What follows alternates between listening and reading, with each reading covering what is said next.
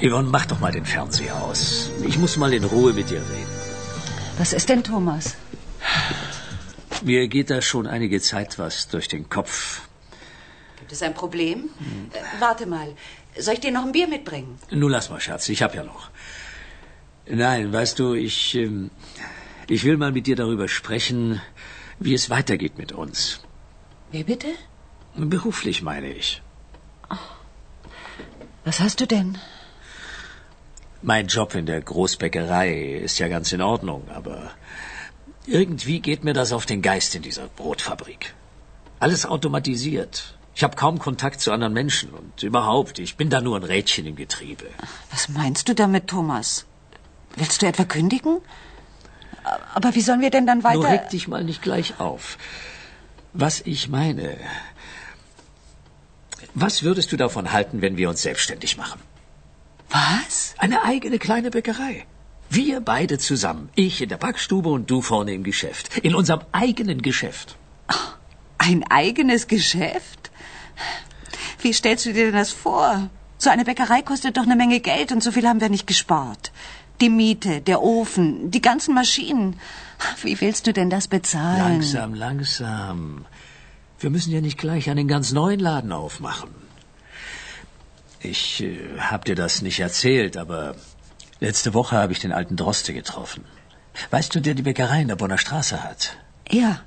Der kann nicht mehr so. Der hat's im Kreuz und seine Kinder wollen das Geschäft nicht übernehmen. Deshalb sucht er einen Nachfolger. Das wäre doch was für uns. Was meinst du? Ja. Und wie stellst du dir das vor? Ich meine, das kommt mir alles etwas plötzlich. Wie soll das denn alles... Ach komm, also, im Prinzip ist das doch vorstellbar. Ich mach die Backstube und du stehst im Laden. also ich weiß nicht. Zusammen können wir das schaffen, glaub mir. Und dann haben wir was Eigenes. Das wolltest du doch auch immer.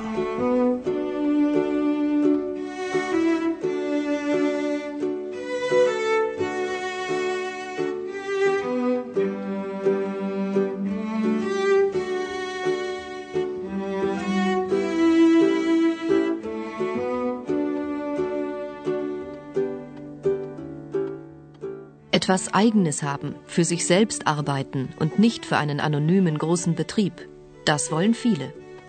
Aber wer den Schritt in die Selbstständigkeit wagt, der hat keine leichte Aufgabe vor sich. Der Verdrängungswettbewerb unter den Bäckereien in Deutschland ist hart und die Zahl der selbstständigen Betriebe sinkt seit langem. Im Jahr 1980 gab es noch 31.000 selbstständige Bäckereien. Im Jahr 1995 waren es nur noch rund 24.000, also 7.000 weniger. Ein Konzentrationsprozess, dem vor allem kleine Bäckereien zum Opfer fielen. Dennoch wächst die Zahl der Fachgeschäfte, die Backwaren verkaufen. Diese Filialbetriebe werden von Großbäckereien beliefert. Insgesamt gab es 1995 über 46.000 Bäckereifachgeschäfte in Deutschland die sich den Branchenumsatz von etwa 24,8 Milliarden Mark teilten.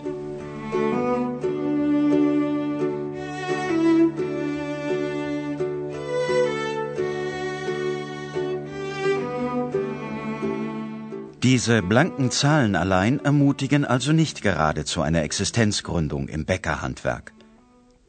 Und dennoch gibt es immer wieder Menschen, die sich für die Selbstständigkeit, für die eigene Backstube entscheiden. Wie Jürgen Förster, ein 34-jähriger Bäcker aus Neuss. Er wollte seine eigene Bäckerei haben, wie schon sein Vater und sein Großvater. Ich bin die dritte Generation Bäcker. Mein Opa hat Bäcker gelernt, danach aber aufgehört. Mein Vater hat Bäcker gelernt, danach gesundheitlichen Gründen aufgehört. Und ich wollte es eigentlich durchziehen, ne? weil ich festgestellt habe, der Beruf des Bäckers ist für mich äh, nicht nur Arbeit, sondern auch Hobby. Jürgen Förster war lange Jahre Backstubenleiter in einem Großbetrieb. Nachdem er 1994 seine Meisterprüfung abgelegt hatte, beschloss er, sich selbstständig zu machen. Blieb die Frage, sollte er ein neues Geschäft gründen oder einen eingeführten Betrieb übernehmen. Förster entschied sich für die Übernahme. Er bat die Bäckerinnung um Rat und sie half ihm, ein geeignetes Geschäft zu finden.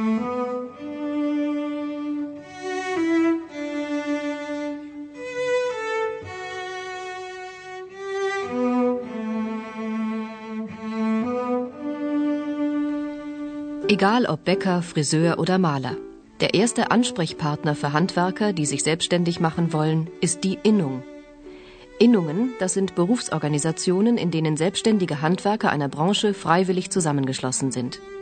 So gibt es zum Beispiel eine Friseurinnung, eine Malerinnung und eben auch eine Bäckerinnung. Die Innung vertritt die gemeinsamen Interessen ihrer Mitglieder und unterstützt sie mit Rat und Tat. Sie hilft auch, wenn ein zukünftiger Unternehmer einen Betrieb übernehmen will.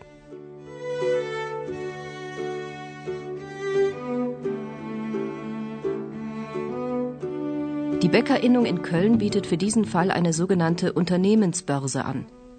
Hier werden Bäckermeister, die keinen eigenen Betrieb haben, zusammengebracht mit Bäckern, die ihr Geschäft verkaufen oder verpachten wollen. Allerdings kann nicht jeder, der eine Bäckerlehre gemacht hat, auch selbstständiger Bäcker werden. Dazu muss er noch mehr Voraussetzungen erfüllen. Alexandra Dienst, Geschäftsführerin der Bäckerinnung Köln, nennt die grundlegenden Punkte. Also die erste Voraussetzung ist die Meisterprüfung. Die zweite Voraussetzung, es sollte idealerweise ein Eigenkapital von 30.000 D-Mark vorhanden sein. Damit der Betrieb Aussicht hatte, gut übernommen zu werden, sollte der Bäcker über ein sehr gutes fachliches Können verfügen. Die Kunden sind heute in Deutschland in Brot- und Backwaren sehr anspruchsvoll. Er sollte Führungsqualitäten haben. Er sollte sich klar sein, dass er als Bäcker der Diener seiner Kunden ist. Das ist eine ganz wichtige Eigenschaft, die den heutigen jungen Leuten oft wesensfremd ist. Und die Familie sollte dahinter stehen.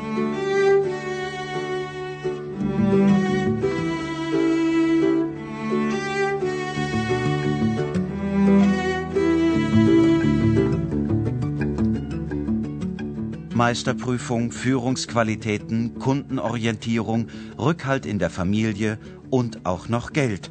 Das sind eine ganze Menge Voraussetzungen. Das fehlende Kapital ist in der Regel das größte Problem.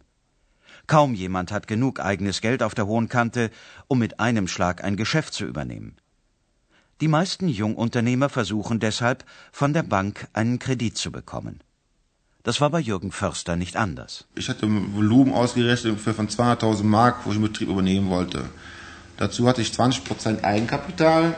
Dazu habe ich einen Kreditgründung und Wachstumskredit aufgenommen.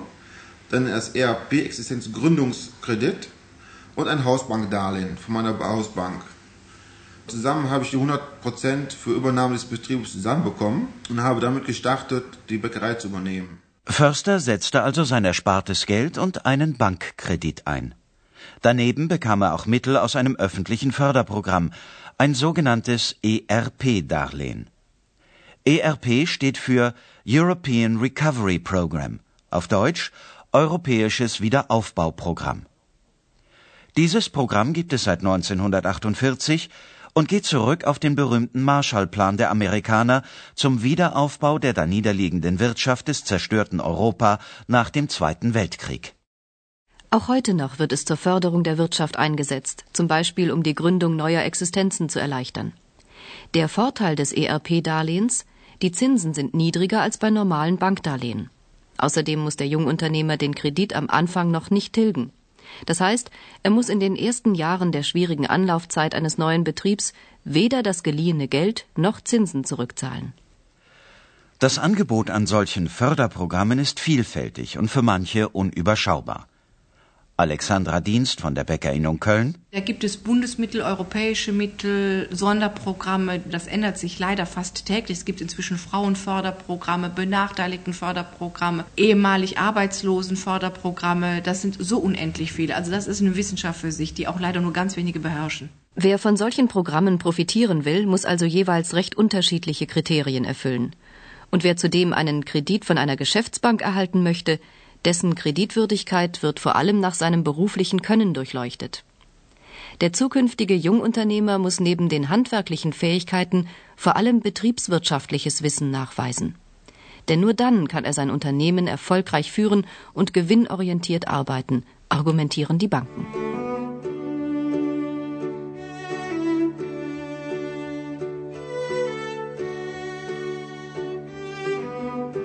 Jürgen Förster erfüllte alle Voraussetzungen. Eine Bank gewährte ihm die notwendigen Kredite. Der Unterschrift unter dem Pachtvertrag für das bereits bestehende Bäckerhaus stand nun nichts mehr im Wege. Der Schritt in die Selbstständigkeit war gemacht.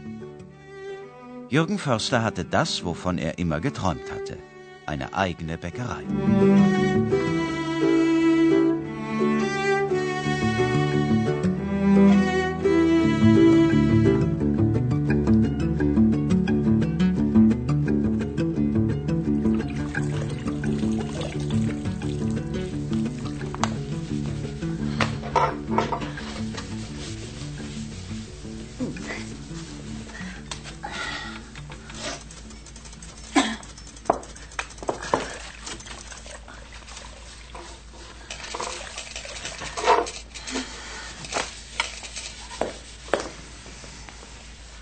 Schatz, jetzt hör mal auf mit Putzen. Es blitzt und blinkt doch schon alles.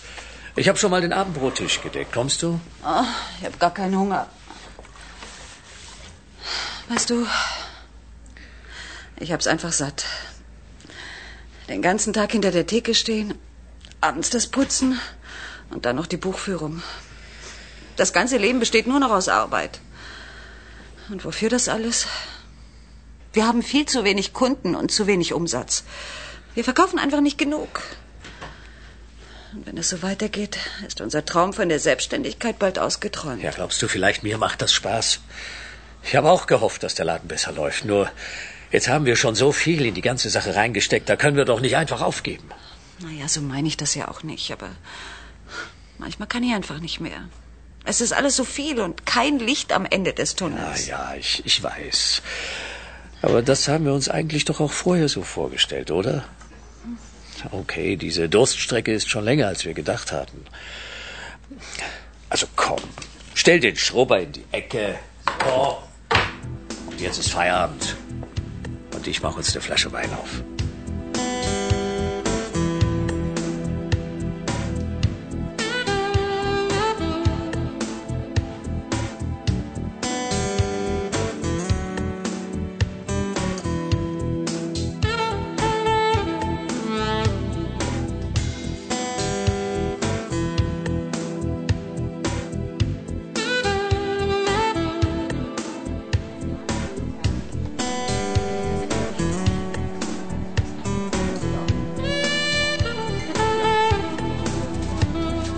Einfach war der Anfang auch für Bäckermeister Jürgen Förster nicht. Die Anfangszeit bei mir war sehr schlecht gewesen, weil bei mir in der direkten Einzugsbereich eine große Versicherung war und die zum 1.6., wo ich mich selbstständig gemacht habe, auch zum 1.6. weggezogen sind. Da ist ein Drittel der Kaufkraft durch die Kunden verloren gegangen. Ein harter Schlag, denn die vielen Menschen, die bei einer großen Versicherung arbeiten, sind meist gute Kunden. Sie kommen morgens vor Arbeitsbeginn und dann in der Mittagspause und kaufen Brötchen und Kuchen. Aber Jürgen Förster gab nicht auf und seine Familie unterstützte ihn in dieser schwierigen Situation. Um dies erstmal wieder aufzuarbeiten, braucht man sehr langen Atem. Ich war in der glücklichen Lage gewesen, dass ich von meinen Eltern Geld geliehen bekommen habe und dementsprechend die Durstphase überstehen konnte. Wären meine Eltern nicht bereit gewesen, Geld in den Betrieb, in den jungen Betrieb reinzuschießen, weil die auf meine Backfähigkeiten oder auf meinen Können vertraut hätten, wäre ich den Bach runtergegangen. Das heißt, hätte ich den Betrieb schließen müssen. Da wäre ich kein halbes Jahr selbstständig gewesen. Dann hätte ich durch Umstände, die mich selber nicht betreffen, wo ich keinen Einfluss drauf gehabt habe, hätte ich meinen Betrieb erschließen müssen.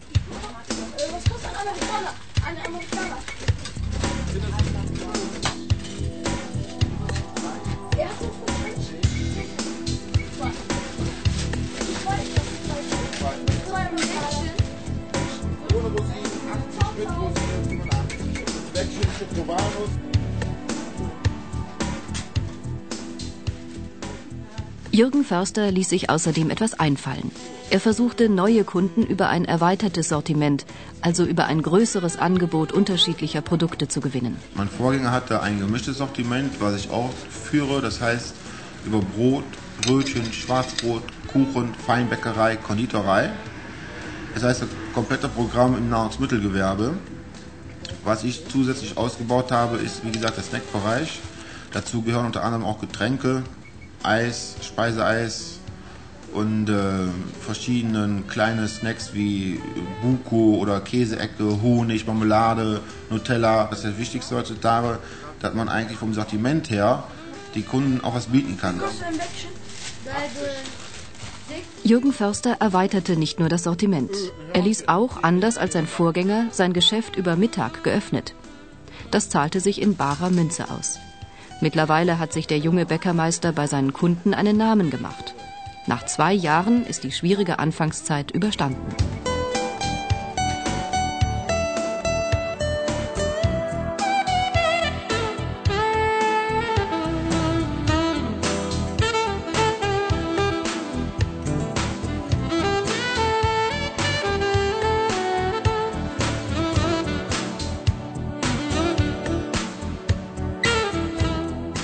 Dass ein langer Atem Voraussetzung für den unternehmerischen Erfolg ist, bestätigt Manfred Münzel, Marketingleiter der Kölner Bank. Vor dem Gewinn, das muss man klar sagen, steht aber eine Anlauf, vielleicht auch Konsolidierungsphase von eins bis zwei Jahren, bis man in ein durchschnittliches, ordentliches Einkommen hineinwächst. Nehmen wir eine mittlere Gruppe, die etwa wieder eine halbe Million Umsatz macht, so dürfte nach dieser Anlaufphase der Gewinn etwa bei 10 Prozent liegen. Also die Anlaufphase muss überbrückt werden. Das kann man nur mit einem hohen persönlichen Engagement. Da muss man auch persönliche Wünsche zurückstecken. Nachher glaube ich aber, dass der handwerkliche Unternehmer mit seinen Entwicklungschancen und seinem unternehmerischen Tun doch eine ganz gute Ertragskomponente erreichen kann.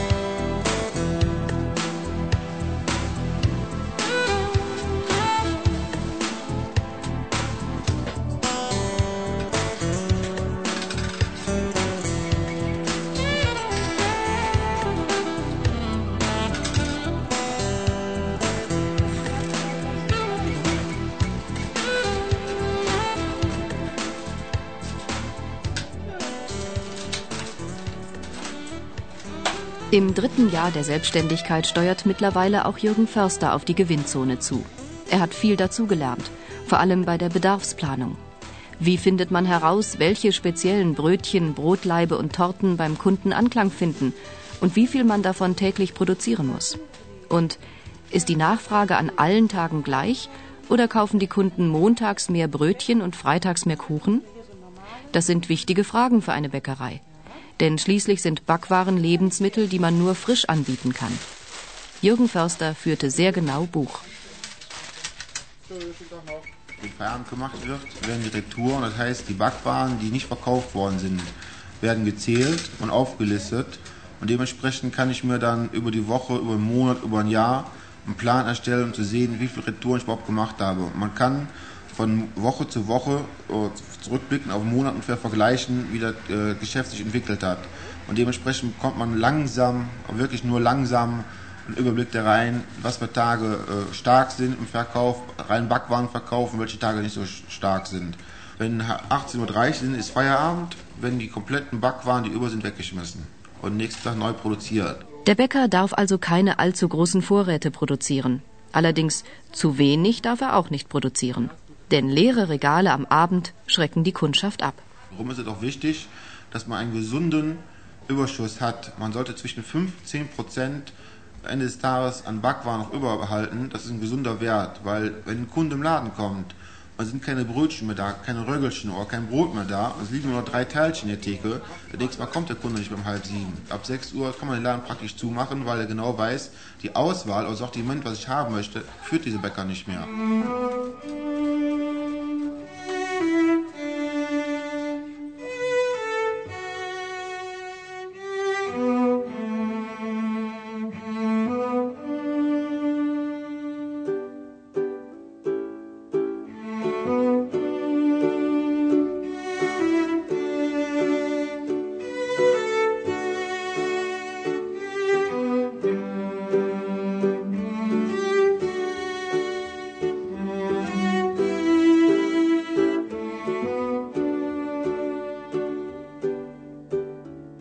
Die bedarfsgerechte Planung entscheidet also über den wirtschaftlichen Erfolg einer Bäckerei. Sie gehört zum A und O der Betriebsführung. Alexandra Dienst von der Bäckerinnung bestätigt das. Das ist eigentlich äh, ein ganz sensibler Faktor, der auch über den Bestand der Bäckerei entscheidet. Wenn ein Bäcker, vor allen Dingen in Absprache mit der Verkäuferin, das ist ja meistens auch seine Frau dann, es hinbekommt, wirklich den Kundenwünschen entsprechend zu backen. Also habe ich sehr viele Naturfreaks drin, muss ich Vollkornware anbieten. Äh, all diese Punkte, wenn die idealerweise berücksichtigt werden, dann hat die Bäckerei Erfolg. Also das tägliche exakte Kunden beobachten und dann das Notieren über Jahre weg und dann gucken, was war im Vergleich zum letzten Jahr wichtig, äh, spielt eine große Rolle.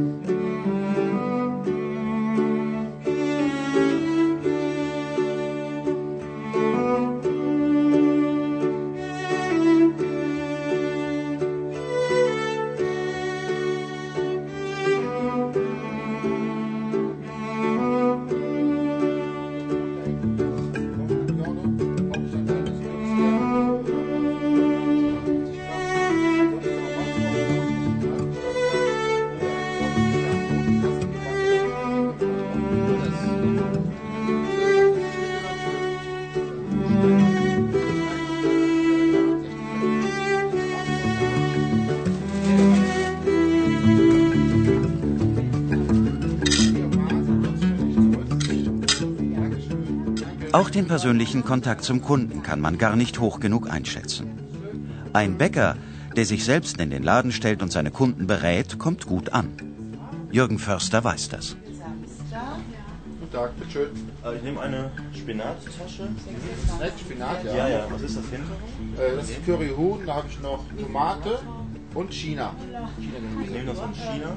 Ja, möchten Sie die warm oder kalt haben? Nee, die muss ich jetzt eh aufbewahren bringt es nicht. Ja. Eine halbe Minute in der Mikrowelle. Das wären 4,40 Mark die Snacks und 1,80 Käsewurst. 6,20 Pfennig bitte. Und die Roggenstangen auch so dann die Länge. Normal sind die Roggenstangen ja, ja so. Aber alle gleich Tschüss, äh, Roggenstangen, aber so groß wie der große Spaghetti. Ja, ist kein Problem. Von Ball muss ja nicht so breit sein. Nee, nee, das ist sagen, das ist ein bisschen Von der. Länge her. Ja, ist kein Problem. Kann ich Ihnen machen als ist ein, hellerer Teig oder als Sauerteig. Oder 5 5 Sie das möchten. Wenn Sie jetzt äh, so Fischplatte machen und so was, ne? das, das Roggen, das ist etwas versäuert. Das ist ein Graubrotteig ist das, ne? Und wenn Sie die Regelchen nehmen, die sind etwas leichter zum Fischen, würde ich Ihnen empfehlen. Die hellen dann. Ja, das, die, äh, aus Regelchen. 5 5 Ja, oder was, was, was empfehlen Sie? Was, also, Ich würde 5-5 nehmen, weil da kommt drauf an, wie sie variieren können dann. Ne? Ja. Nehmen wir 5 äh, sauer und 5 von Roggenteig. Teig. Oh, 5-5, weiß Bescheid. Bescheid, das haben wir drunter. Chef weiß Bescheid. Nein, ich schreibe 5 Roggensteine Sauerteig, 5 Roggensteine Sauerteig.